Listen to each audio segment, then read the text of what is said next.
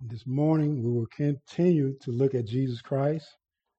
Uh, we'll give reasons, uh, the author of Hebrews will give reasons why it is that we are to give all our attention to Jesus Christ, all of our attention. And uh, even if there are those who benefit us spiritually, we have to see them pointing us to Jesus Christ. So let's look together at Hebrews, Hebrews chapter three, starting a new chapter this morning, Hebrews chapter three, verses one through six. Hebrews chapter three, verses one through six. Speaking on the topic, consider Jesus. Therefore, holy brothers, you who share in a calling, a heavenly calling, consider Jesus, the apostle and high priest of our confession, who was faithful to him who appointed him, just as Moses also was faithful in all God's house. For Jesus has been counted worthy of more glory than Moses, as much more gloried as the builder of a house has more honor than the house itself. For every house is built by someone, but the builder of all things is God. Now Moses was faithful in all God's house as a servant to testify to the things that were to be spoken of later. But Christ is faithful over God's house as a son, and we are his house, if indeed we hold fast our confession and our boasting and our hope. This is God's word. May God's word bless us here this morning. The message of Hebrews can be boiled down to two main ideas: Christ, the person and work of Christ, and that the fact that believers are to stay faithful to him. Those are the two things. You, to, to sum up what Hebrews is all about, it is about the person and work of Jesus Christ, and that we are to stay faithful in obedience to him in all things. We've seen this as the writer of Hebrews has shown us the superiority of Jesus to all that came before him, the prophets. Uh, in chapter one and in, in, in chapter two, he established Jesus' superiority over the prophets and the angels. And now in chapter three, he will establish Jesus' superiority over Moses. This is not to belittle Moses. Moses was faithful, but Jesus is greater than Moses because of who he is and what he has done. And so, with all this in mind, we're to pay attention. This is what the author is saying. Pay attention to the surpassing greatness of Jesus Christ. And this is not just uh, a, a mental assent to the fact that Jesus exists. It's not just a, a mental uh, assent to, to Jesus and, and the fact that he died upon the cross. No, this is uh, this is an embracing of Jesus Christ that that saturates our soul and motivates us and transform us into the likeness of Jesus Christ. It's not enough to know about Jesus Christ. It's not enough to know that he died upon the cross. That truth must do something with your life. It must transform you. This is what Paul says in Second Corinthians chapter three, verse eighteen. He says, "And we all, with unveiled face, beholding the glory of the Lord." What, and what is happening? He says, are being transformed. That, that was Paul's life. Paul said, for him to live is Christ and to die is God. His life was all about Christ, and he lived a life in all that he did. He went here, he went there, and he was, he was beaten here, he was shipwrecked here. And in all of those things, he was beholding Christ in the midst of it. And what he beheld about Christ transformed his life so that he could live uh, such a life that he can say, imitate me as I follow Christ. It did something. He says, we all with unveiled face, beholding the glory of the Lord. Or be, is that true of you? Do you just read your Bible and put it down and you forget about what you read in it? about Jesus Christ? Paul said, we, he said, we are being transformed into the same image from one degree of glory to another. And for this comes from the Lord, who is Spirit. The, what we know about Christ should impact the way we live our lives. Paul, uh, the, the author of Hebrews will get to the next next week, Lord willing, we will we will get to the warnings. That there are warnings. If you don't do anything with what you know about Jesus, if you just come and say, man, that sounds good, those songs sound good about Jesus, and you go and live your life void of Jesus Christ, there are warnings for you in this letter. There are warnings for you.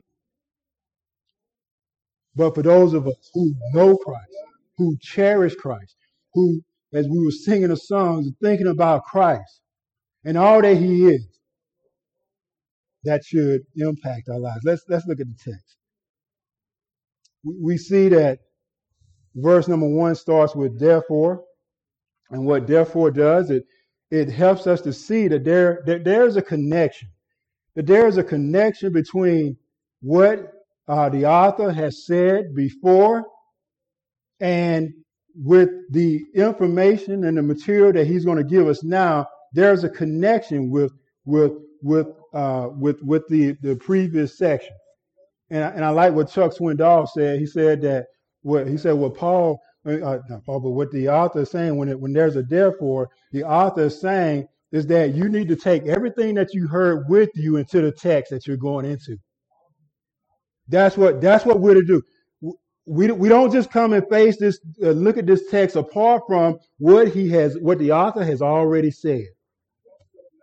And, and what have we seen? Uh, As a matter of fact, before we even get to that, that's important because what we will see in our text, or to start with, are descriptions of us as believers, that of the people that the the, the writer is writing to. The, the uh, it, it connects them. It describes who they are because of what the author has just said in chapter, particularly in chapter two, who about who Jesus is and what he has done. Notice that the author in in, in this text. He he says, he calls them holy. I mean, that should be mind-blowing enough for us that, that we as God's children are considered holy. These believers are considered to be to be holy. Holy means to be set apart for God, by God. And, and how are they holy? How do one become holy? Is this something that we do on our own? Is it works that we do? Is it is it is it what uh, in the week we're serving the Lord? Does that make us holy? Negative. No, it doesn't. Verse we, we read in Hebrews chapter two, verse eleven. Look over there. What it says. This is a this this is a description about the work of Jesus Christ. Hebrews chapter two, verse eleven. For he who sanctifies and those who are sanctified all have one source. That is why he is not ashamed to call them brothers. Who is the one who sanctifies? Those who are the children of God. Jesus Christ. Jesus, the work, the person and the work of Jesus Christ. It, and, and what he has done is, as far as giving his life for us, Jesus is the sanctifier. He is a, a merciful and faithful high priest who himself has cleansed us. He has cleansed us through uh, of our sins through his pro- appropriation uh, for our sins. He gave himself as as one who stood between The, the the wrath of God, that that which we deserve. We were sinners, and, and he took upon himself the wrath of God, the curse of God. He took upon upon himself all that a sinful uh, individual deserves before a holy God. He took it upon himself. He makes us holy.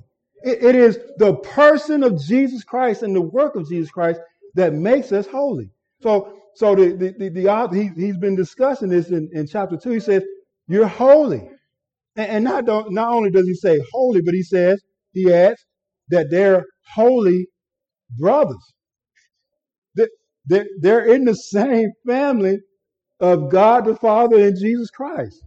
We're brought into God's family by Jesus Christ. Look at verse ten of chapter two.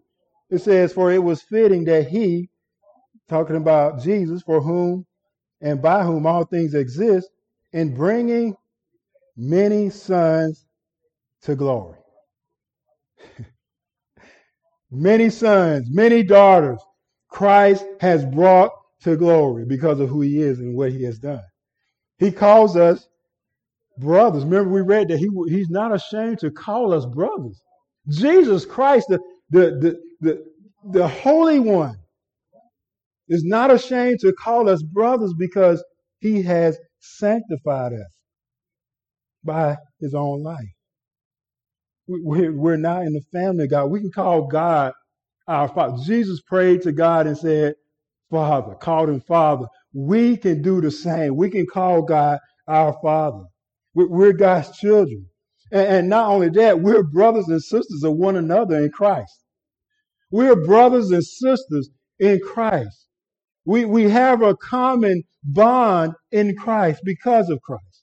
So he says, therefore, holy brothers, says, you, we continue to describe these believers, you who share in a heavenly calling.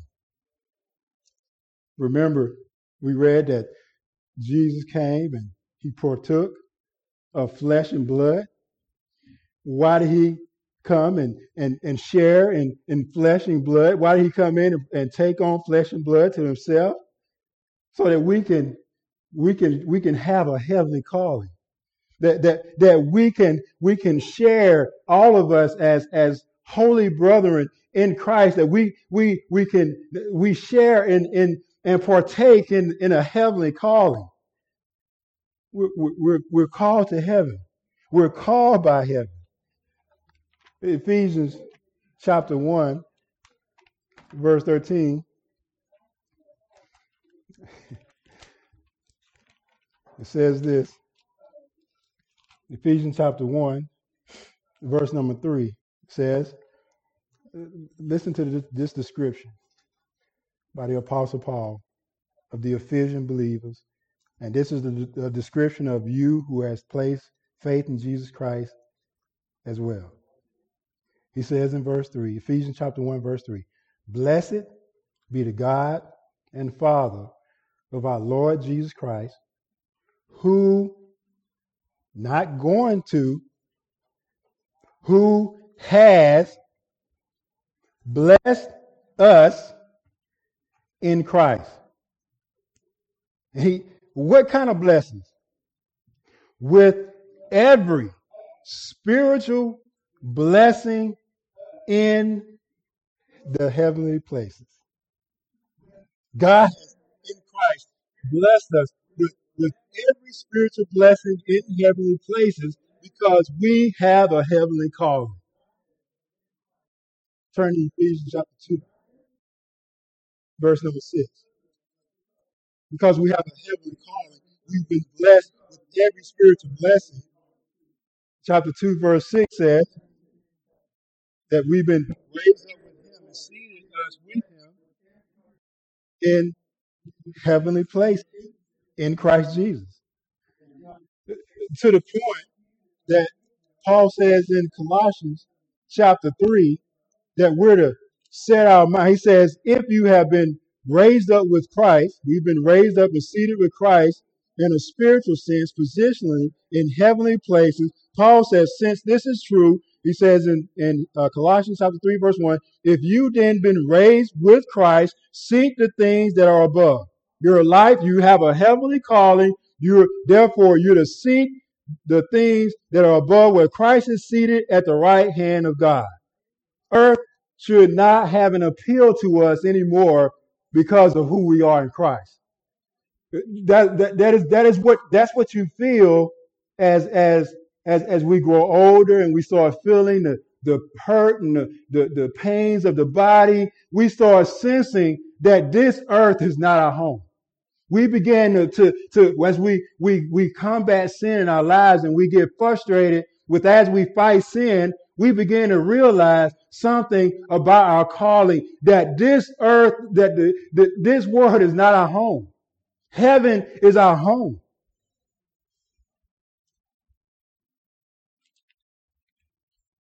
And, and, you know, just by these realities, these believers are struggling. They're struggling because they're being persecuted. They're tempted to turn away from Christ, to go and, and to uh, give significance to angels, to turn back to Moses. The author is saying, look, look at who you are. Look at who you are in Christ. You're holy. You're holy brothers. You share in a heavenly calling. God's grace to you is not in vain, beloved. His purpose for, for you and, and for these believers who are struggling, what they're going through does not hinder what God has done.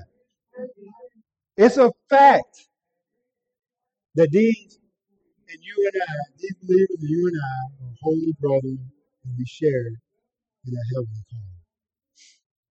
Do do you, beloved? I want to stop here and do, ask you: do you understand the significance of belonging to God? Do you understand the significance of being identified with Jesus Christ? Does that have any kind of impact upon you through the week? I, I was watching bowling last night, and uh, these these professional bowlers. You, you you understand what bowling all about. You take ball. There's a lane that has a boundary on the side, and you, you take the ball and, and you roll it down this lane to knock down the pins. As I was looking at that and, and seeing the, the bowler go, and he was, you know, with, with precision knocking down the pins, it made me think about the Christian life. The Christian life is is is, is a it's a race. It's a race that we're running, Hebrews twelve.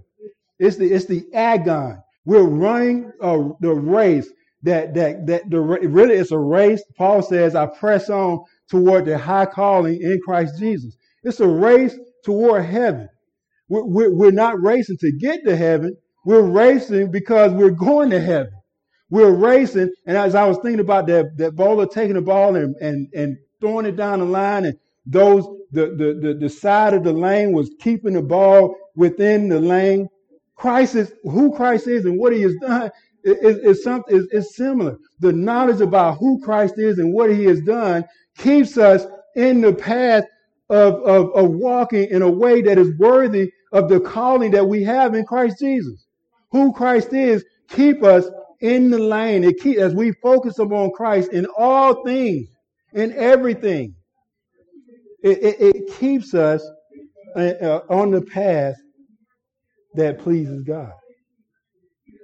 That's that's the significance of who Christ is. We, Jesus said, "Apart from me, you can do nothing."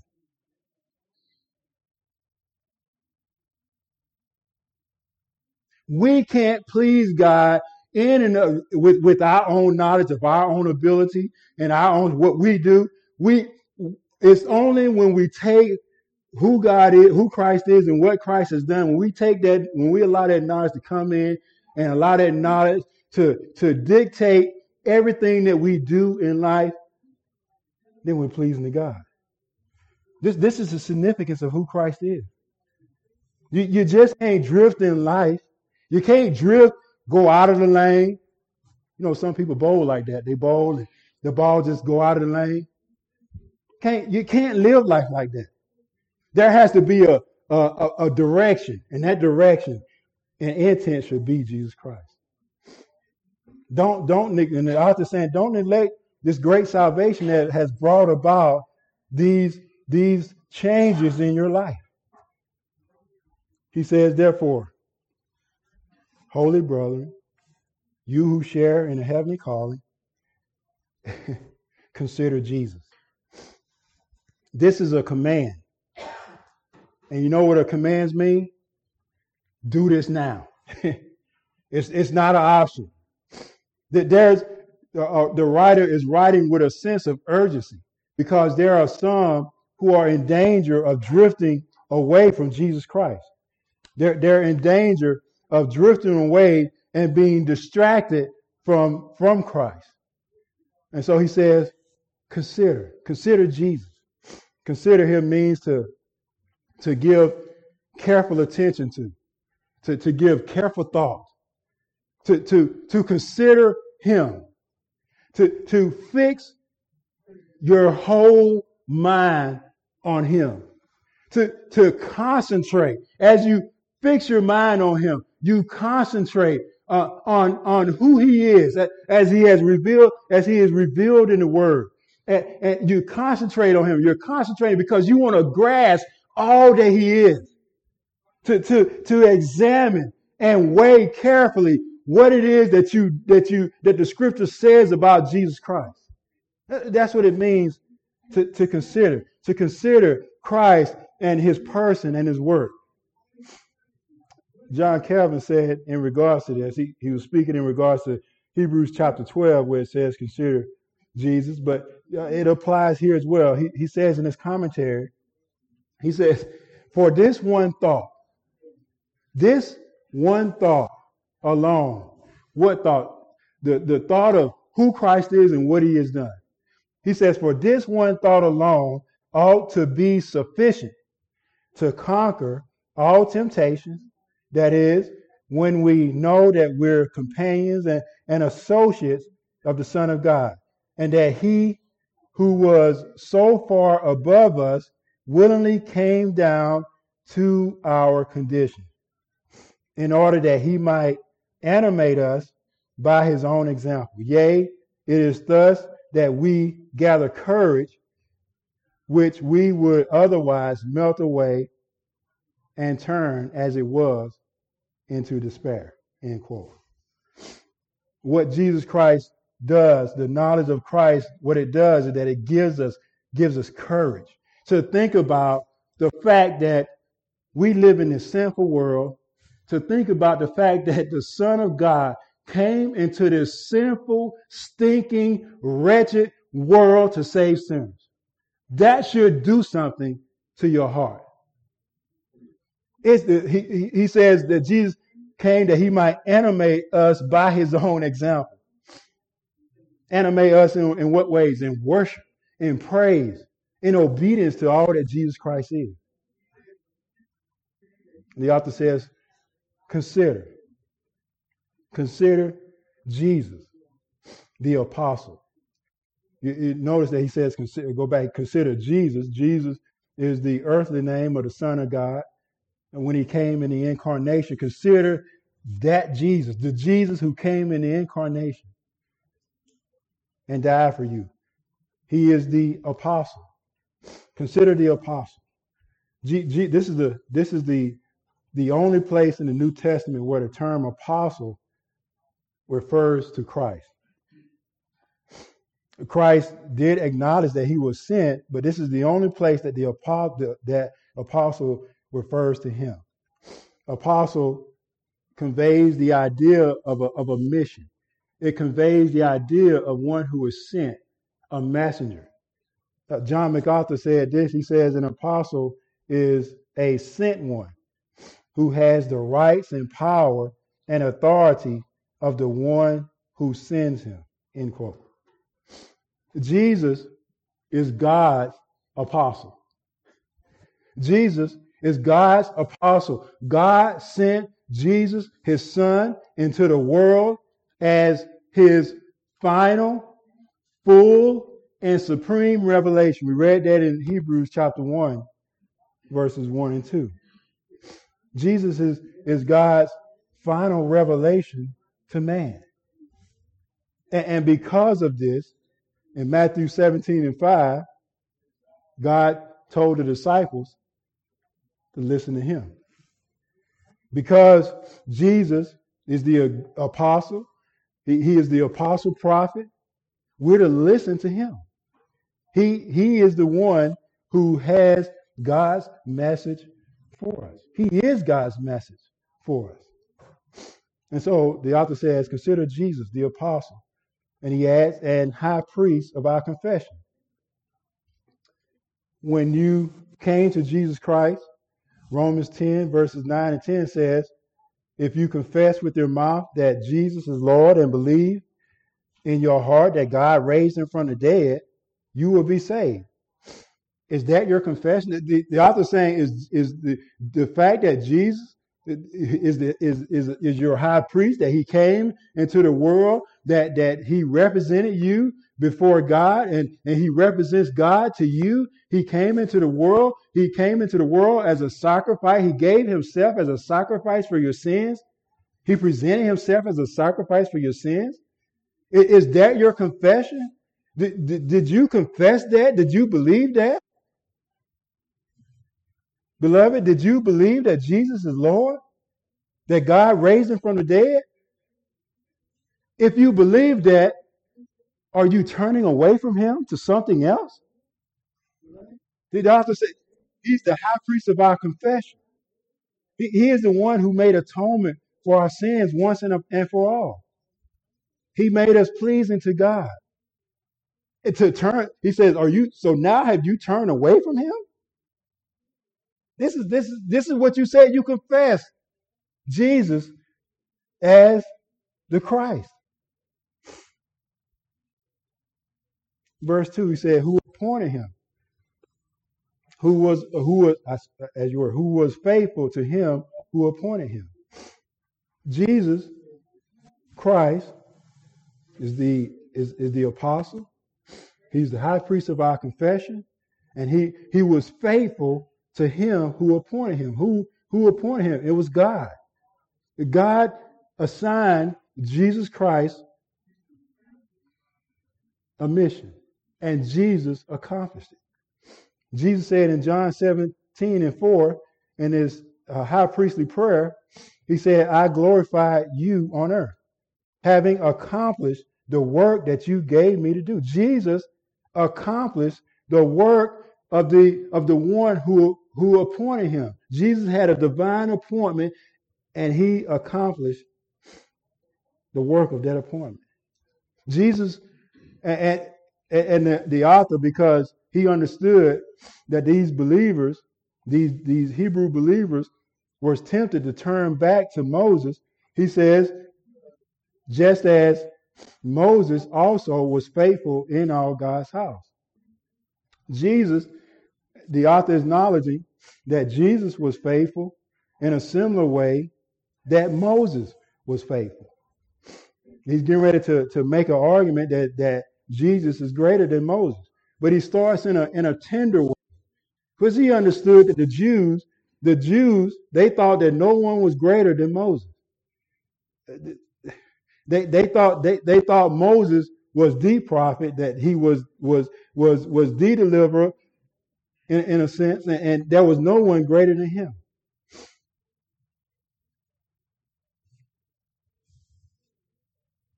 Why Moses? I mean, I mean, why why would they be, you know, begin to why would they want to turn back to Moses? Well, this text says that Moses was faithful in the house of God. These, these Hebrew believers, they understood that Moses was a faithful servant, that he carried out all his duties, his, his assignment. He carried it out. And a matter of fact, uh, Moses is so significant that his name, he is named in the Bible seven hundred sixty-six times. His, Moses' name is in the Bible seven hundred sixty-six times. Moses wrote the Pentateuch, the first five books of the Bible. Moses, God spoke to Moses. Uh, uh, on, on uh, matter of fact, God spoke to Moses face to face. Moses had an intimate relationship with God. Moses led God's people out of Egypt, out of slavery, toward the Promised Land. And and and and. And, and and so some of these Hebrews are being tempted to go back to Moses. But Moses pointed to Christ. They're trying to turn back to, to, to Moses and the law, but Moses pointed to Christ. In, in Deuteronomy chapter thirty-four. Deuteronomy chapter thirty-four, verse ten. Moses says, and there has not risen, uh, as you were, it, it says, and there has not risen a prophet since like uh, since in Israel, like Moses, whom the Lord knew face to face. Uh, again, this points to the significance of who Moses is in the minds of, of the people of Israel. It says that in verse eleven, none like him for all the signs and the wonders that the Lord sent him to do in the land of Egypt to Pharaoh and to all his servants and to all his land. And turn to Numbers, Numbers chapter twelve, verse verses one through eight. And this is the story of, of Moses. He had married a, a Cushite woman, and Miriam and And uh, Aaron is, is turning against Moses. And, and look at, we'll see here how significant Moses was in the eyes of God. Numbers chapter twelve, verse one, it says, Miriam and Aaron, uh, Aaron spoke against Moses because of the Cushite woman whom he had married. For he had married a Cushite woman. And they said, has the Lord indeed spoken only through Moses? Has he not spoken through us also? They were also uh, prophets. And the Lord heard he, the Lord heard what they said. It says, and the Lord heard it. Now, the man Moses was very meek, more than all the people who were on the face of the earth. And suddenly the Lord said to Moses and to Aaron and to Miriam, come out, you three, to the tent of meeting. And the three came out. It's almost like God says, God heard what Miriam and, and Aaron said and said, come here. Come, come, I, I'm here. I heard you said about Moses. Come, come here. And said, and three came out. Verse five. And the Lord came down in a pillar of cloud and stood at the entrance of the tent and called. Now he called, he called Moses, Aaron, and Miriam out, but now he individually calls Aaron and Miriam to him. And they came forward. I mean, this could this there's no doubt a scary time for them. God, call, c- come here. You two, come here. Verse number six. And he said, hear my words. If there is a prophet among you, I, the Lord, make myself known to him in a vision. I speak with him in a dream. Not so with my servant Moses. He is faithful in all my house, with whom I speak mouth to mouth, clearly and not in riddles, and he beholds the form of the Lord. When, uh, why did, were you not afraid to speak against my servant, my, my servant Moses? And it says, and the anger of the Lord was kindled against them, and he departed. They, they, They spoke against Moses, and Moses, I mean, and, and God intervened and said, look, this is who he is. This is the relationship that I have with him. I speak to him, in a sense, face to face. And and and you're speaking against him? The, the, the people of Israel, they had this, this story. Uh, they were. This is part of the, the Pentateuch. This is this is a part of, of, of the, the, the first five books of the Bible that, that they memorized. They knew it, and so they know they knew that Moses had a uh, had a a, a a significant relationship with God that no one else had. But but look at what the writer of Hebrews says. Moses, he said Moses was faithful, Jesus was faithful, and now he makes a contrast. This is the first contrast. He says, "For in verse three, for Jesus has been counted worthy, counted worthy by who? By God, of more glory than Moses."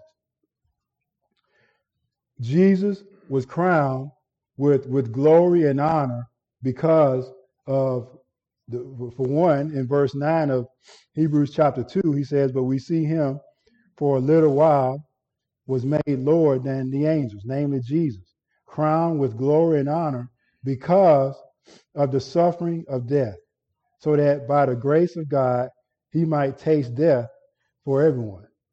Jesus was crowned with glory and honor because he willingly suffered and died for us. And, and the author goes on, he says, for Jesus kind of worthy of more glory than Moses, as much more glory as the builder of a house has more honor than the house itself. Christ is greater than Moses, uh, than Moses, just as a, a builder is, is greater than the house he built.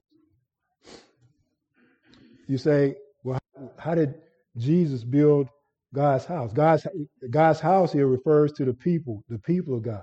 How is that Jesus built God's house? We saw in chapter two that God put everything in subjection to Jesus Christ. Chapter two, verse eight, by the grace of God, Jesus Christ tasted death for everyone. Chapter two, verse nine, he brought many sons to glory.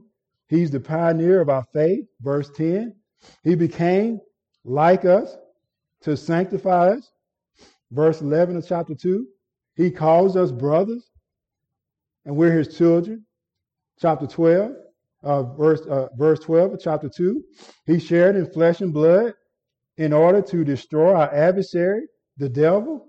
Verse fourteen, he delivered us from the fear of death. Verse fifteen of chapter two, he became a merciful and high priest to make uh, appropriation for, for our sins.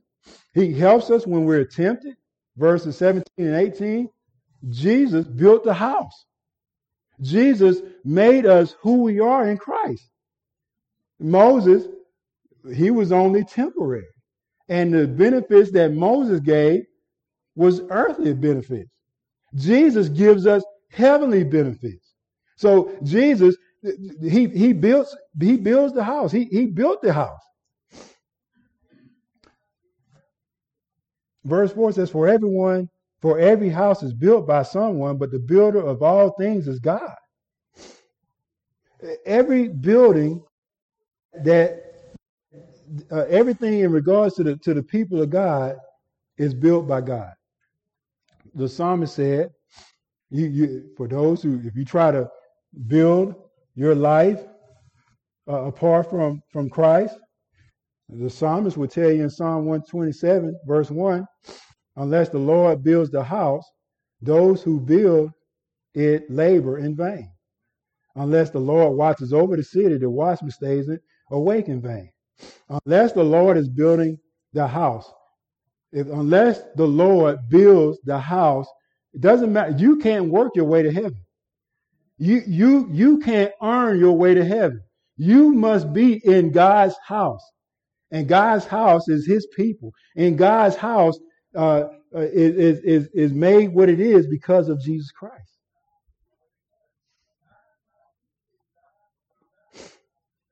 Moses was faithful in God's house.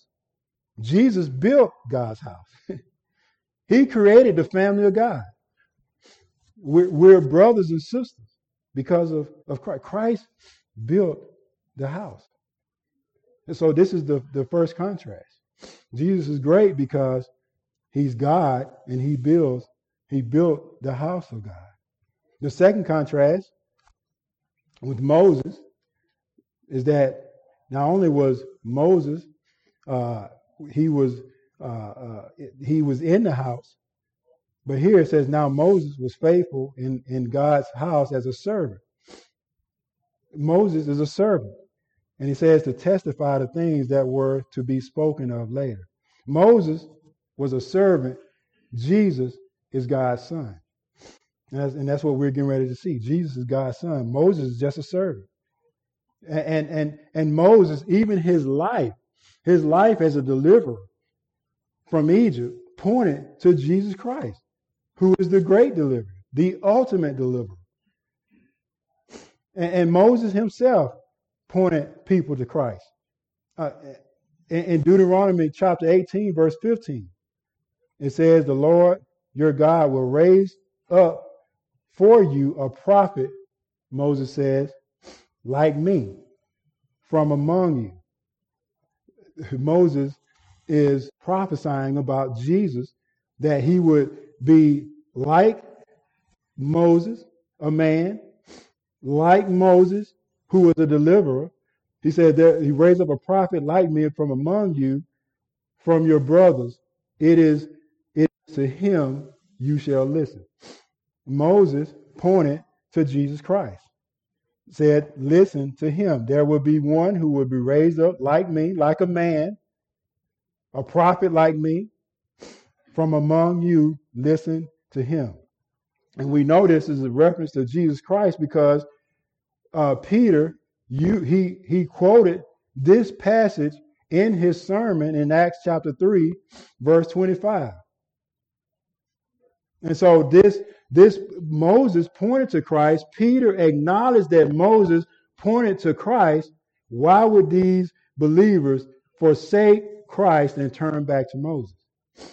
Even Moses himself would be frustrated with that. And uh, the passage that was read in John, John chapter five,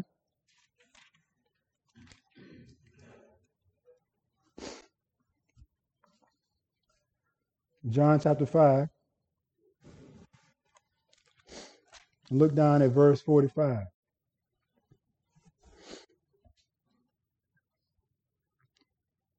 Jesus says, "Do I said, do not think that I will accuse you to the Father. There is one who accuses you, Moses, on whom you have set your hope. For if, for if you believe Moses, you would believe me. For he, notice he says, for he wrote of me.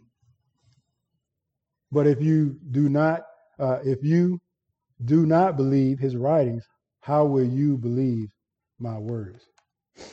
So, so to turn away from Christ, that would even frustrate Moses if he was here. And it was Moses who testified about Jesus Christ, is what the author is saying. And look at verse six. But Christ is faithful over God's house as a son. Moses was a faithful servant in God's house. Jesus was the son over God's house. And, and to, to help to think about this in a, in a simple way, Scott Lindsay said this, quote, "Moses' role within the house of God was important, but as compared to the entirety of what God has been doing, it was only a small part." He said, like a doorknob on a cabinet. A doorknob on a cabinet is only a small part of the cabinet. He said, so Moses was a doorknob, and he was, and, and he was Jesus, a great doorknob, a doorknob for which we are all thankful. He says he was a part, he was a great part of God's house. However, at the uh, at the end of the day, he's talking about Moses. Now Moses was only a part. Jesus was responsible was responsible for uh, there being a house in the first place. And it says, so Jesus worthy of great honor, end quote.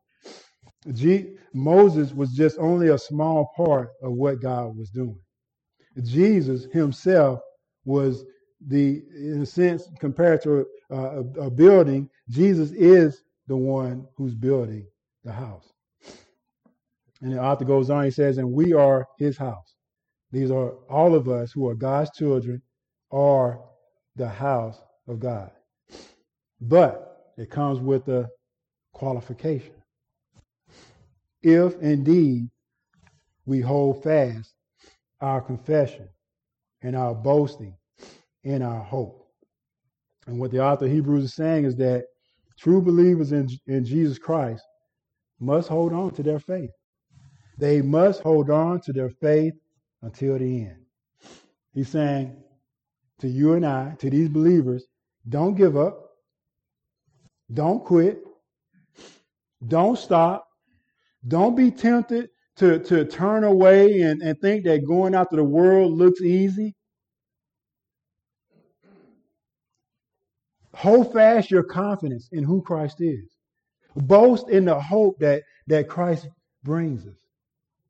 Keep on going in the Christian life. Don't stop. He under, this, the writer understands that, that it can be tough, but we're the, we're, we're the house that Christ has built. And and and and the, and the, the church, and, and and and Jesus said the gates of hell would not prevail against it. Hold fast to your confidence of, of who, who Christ is. Don't don't turn away. These believers, he said, don't turn away to Moses. He says to you, don't don't turn away to to to there there there are great speakers in our day. But even they point to Jesus Christ. Don't turn away and give all your allegiance to them. Look to Christ. And so as I close, the, the, this is a reality. It, it, it's possible to see something and not understand the value of it, to, to, to not grasp its worth. It, it, it, that, that is possible. The, the, the rich, uh, talking about Christ, the rich young ruler came to Jesus Christ. And he said, what must I do to inherit eternal life? And Jesus said to him, go, you want to inherit, um, he's answering this question. Go and sell all that you have. Take up your cross and follow me. We know what the young, the rich young ruler did. He turned away. He went away sad because he had great wealth. And, and so what, what is Jesus saying in that example? What do we, what do we see in that example? The rich young ruler didn't understand the value of Jesus Christ. And he was not willing to give up all the things that he had. Is that true of you?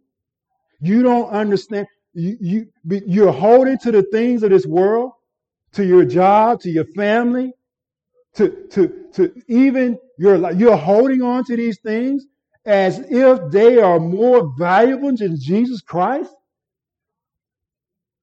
The rich young ruler turned away, and he says he went away sad because he had much things. He didn't see the value. There is Christ. Christ. He said, what must I do to inherit eternal life? Follow me, Jesus Christ. Embrace me. Consider, consider me. And the rich young ruler turned away as if Jesus wasn't worth it.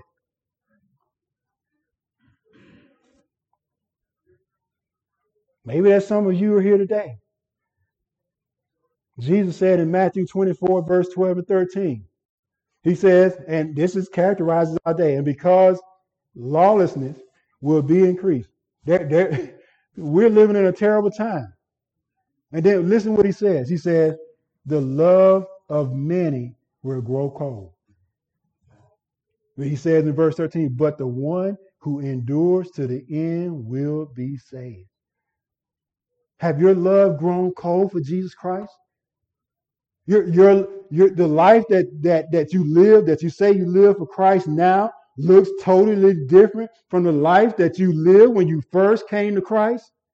You was in church all the time. You was praying all the time. You was reading the word all the time. You was talking about Christ all the time. But now, have your love grown cold for Christ?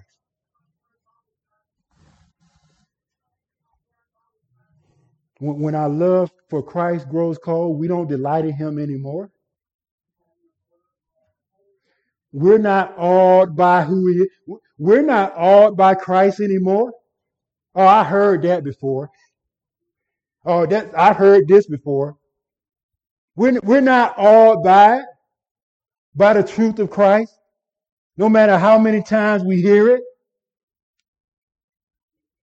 We're not awed by who he is and what he's done. That's when, when that takes place, your love has grown cold. And, and, and, and when that happens, you set, you set Jesus aside. Things in your life are more important.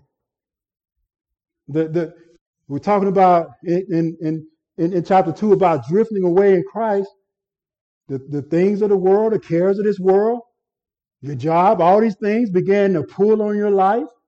They pull on you, and you give your allegiance to them. They pull you away. But if that is the characteristic of your life,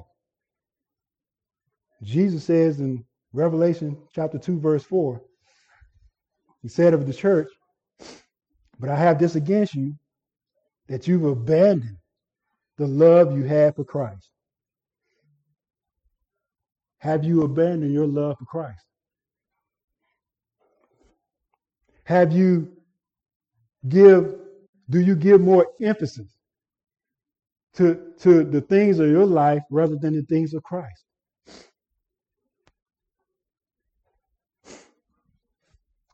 Consider Jesus.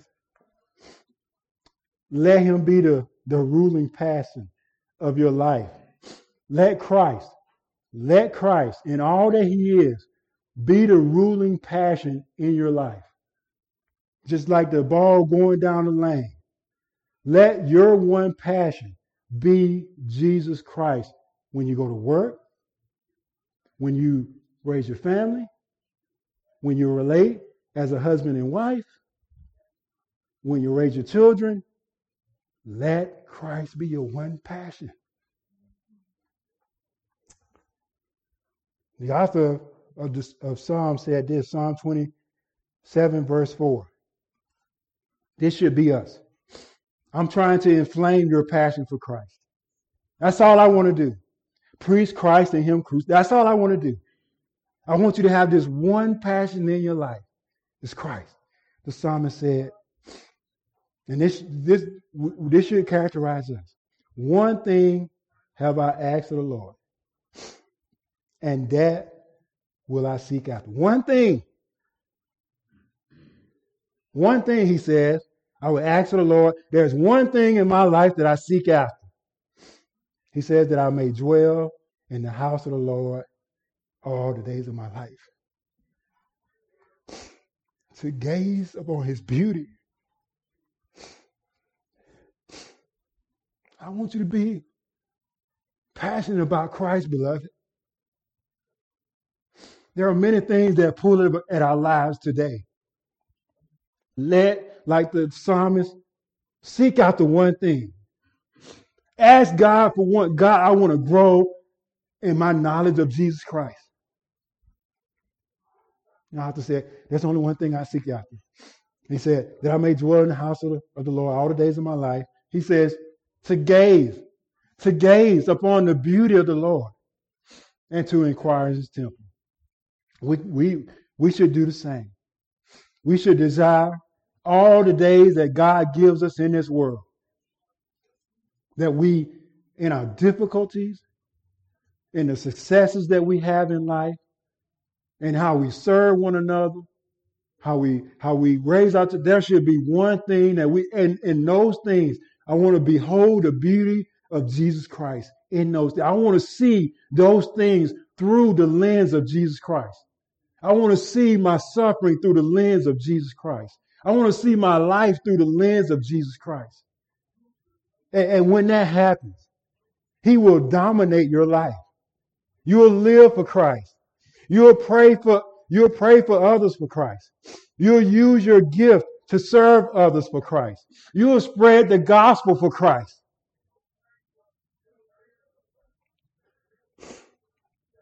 Look to Christ, beloved. Amen. Let us pray.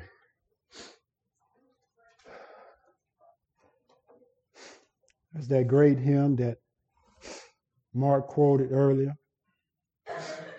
Turn your eyes upon Jesus. We have to be intentional. We, we, we cannot just drift along in the world and think that drifting along with the current of this world that we will be devoted to Jesus Christ. We, we must turn our eyes upon Christ, look full in his wonderful face, and the things of earth will grow strangely dim in the light of his glory and grace. Father, we want to dwell dwell upon your Son. We want our, our attention to be fully upon the Son, so that the things in this world that pulls us, all the things of this world that pulls against us, as we, we, we want to look at him and, and we want those things to grow dim.